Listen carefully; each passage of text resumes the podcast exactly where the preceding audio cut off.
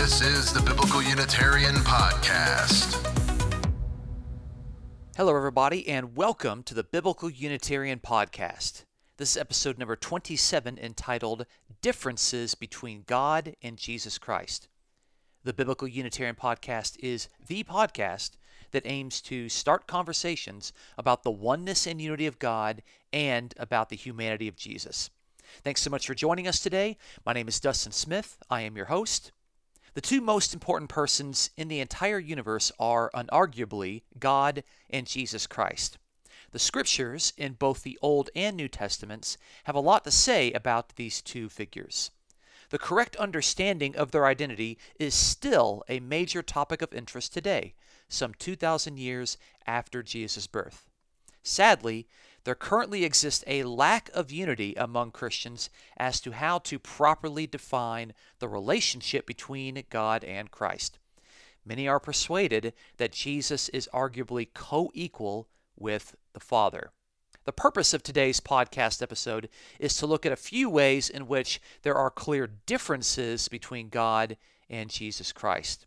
I purposefully chose passages of Scripture that are clear and hopefully unambiguous in other words, I selected passages that seem to unarguably demonstrate clear differences between God and Jesus Christ in order to promote conversation on the subject at hand rather than on the interpretation of the passages. My list of differences is not exhaustive, but I thought that these seven were enough to firmly prove the point that there are differences between God and Jesus Christ. So let's begin. Difference number one God lives forever, but Jesus Christ was born. We can see this in a variety of passages, but I just chose this one in particular. Psalm 90 and verse 2 says that, quote, Before the mountains were born, or before you gave birth to the earth and the world, even from everlasting to everlasting, you are God. That's Psalm 90 and verse 2, where the psalmist says that God is from everlasting to everlasting, indicating that he has lived forever and that he's going to live forever. But in Luke chapter 1 and verse 35, we can see that Jesus Christ was born. Literally, he was brought into existence. Luke 135 says that the angel answered and said to her, quote, The Holy Spirit will come upon you, and the power of the Most High will overshadow you, and for that reason the Holy Child shall be called the Son of God. End quote. That's Luke 135, where Gabriel tells Mary that the Holy Spirit and the power of the Most High is going to overshadow Mary, and for that reason the Holy Child will be called the Son of God. This Holy Child is the Holy One who is begotten, specifically in the Greek text. But very clearly here for our first point, God lives forever, but Jesus was born. And I think the reason why there's a difference between the two of them is because Jesus is a human being. He's a member of the human race, and that's what qualifies him to be different in this instance. Our second point is that God cannot die, but Jesus died. This is a pretty important point, is that Jesus died. That's part of the Christian faith. It's a major part of the Christian faith. And so this is a very easy point to demonstrate.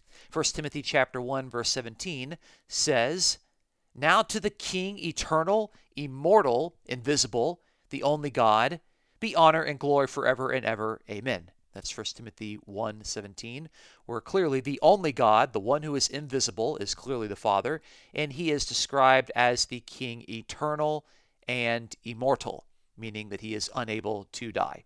Of course, Jesus Christ is one who died, and it wasn't just some sort of human nature that died. Jesus specifically died completely and wholly. And Jesus admits that he died in Revelation chapter 1 and verse 18. This is the resurrected and exalted Jesus speaking, where he said in Revelation 1:18, quote, "I was dead, and behold, I am alive forevermore." That's Revelation 1:18, where Jesus himself speaks and admits that he was dead and now he is alive forevermore. So that establishes point number two that God cannot die because he is eternal and immortal, but Jesus did die because he was killed and now he's been raised from the dead. So I think the reason for the difference there is again, Jesus was human. He was a member of the human race, and thereby he was susceptible to humanity's mortality, but God raised him from the dead to eternal life.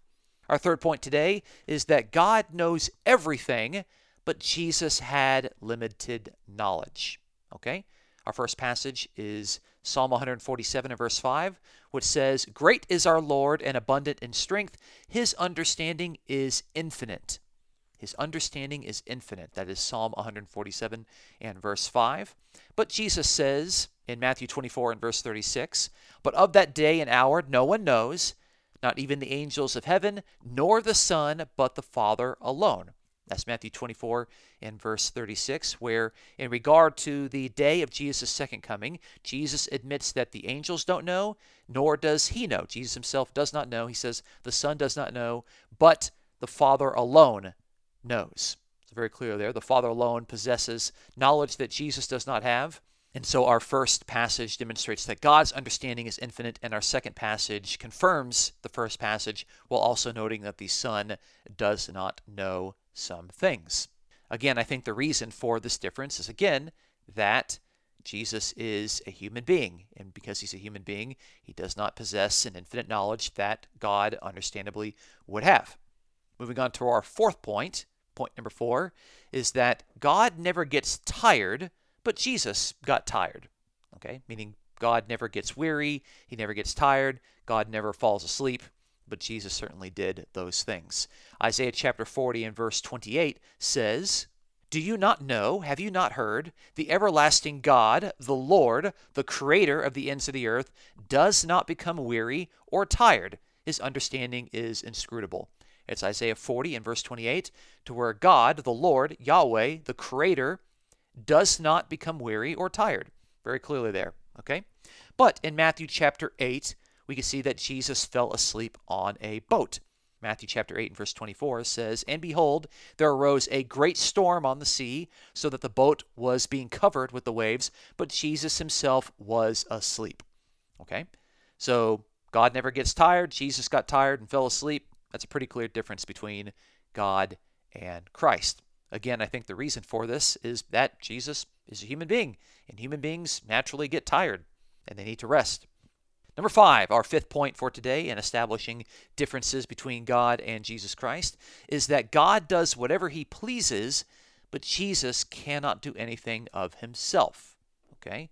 Jesus can't do anything of himself, but God does whatever he pleases.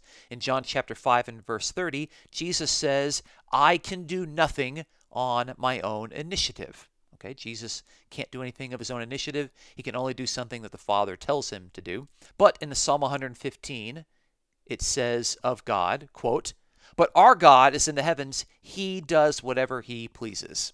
That's Psalm 115 and verse 3, where God does whatever he pleases, but in John 5:30, Jesus says he can do nothing of his own initiative. So that seems to be a very clear difference there. I think the reason for that difference is that God is the eternal, uncreated God, the creator, and he could do whatever he wants, but Jesus is the obedient Son of God who is always relying upon the Father. And as an obedient son, he is one that always looks for God's initiative and wants to be obedient to God's will.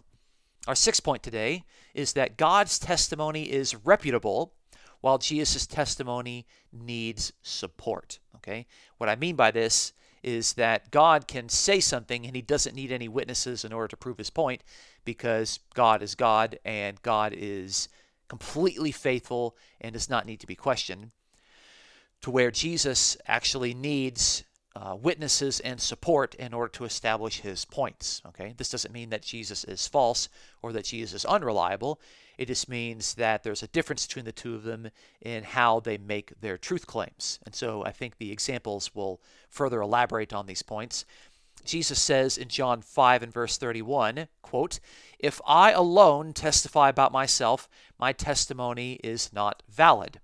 That's John 5 and verse 31, where Jesus, if he wants to make a testimony about himself, it's not valid because there needs to be two or more witnesses. And that's what the passage in John 5 continues to say as Jesus goes and establishes other witnesses that collaborate with what Jesus is saying. But in Hebrews chapter 6, it says about God, quote, when God made the promise to Abraham, since he could swear by no one greater, he swore by himself. That's Hebrews chapter 6 and verse 13, where God basically is able to swear by himself and that testimony is valid and true to the point to where there needs to be no other witnesses. But Jesus on the contrary needs to have other witnesses in order to establish his testimony as valid.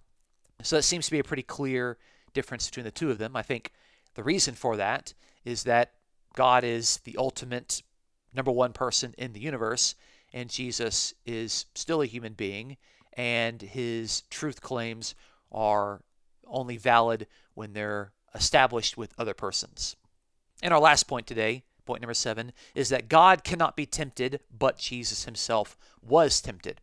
In James chapter 1, it says, Let no one say when he is tempted, I am being tempted by God. For God cannot be tempted by evil.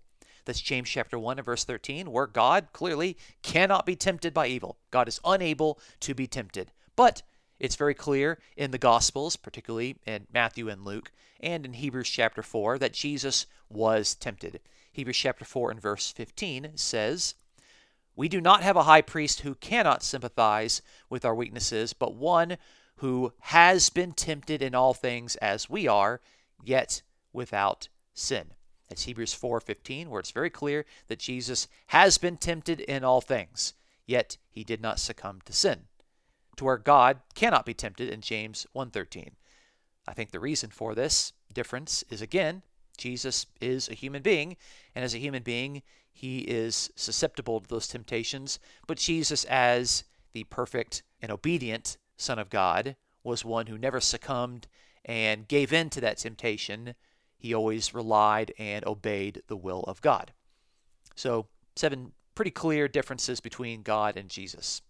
So, in conclusion, we have observed that there are many convincing reasons in Scripture to determine that God the Father is not equal to the Son of God, Jesus. The best explanation for these differences seems to be admitting that God is an uncreated, eternal creator, while Jesus Christ was a miraculously created human being who exhibited many of the characteristics of the human condition. I hope that this particular podcast episode spurs conversation with you and your friends and your family members about the differences between God and Christ in a way that honors God and honors Jesus as they are correctly exhibited in Scripture. If you enjoy the Biblical Unitarian podcast and you would like to financially support the work that it is doing, please check out this episode's description for a PayPal link. Thanks so much for joining us today and listening at the Biblical Unitarian podcast. My name is Dustin Smith, and until next time, take care.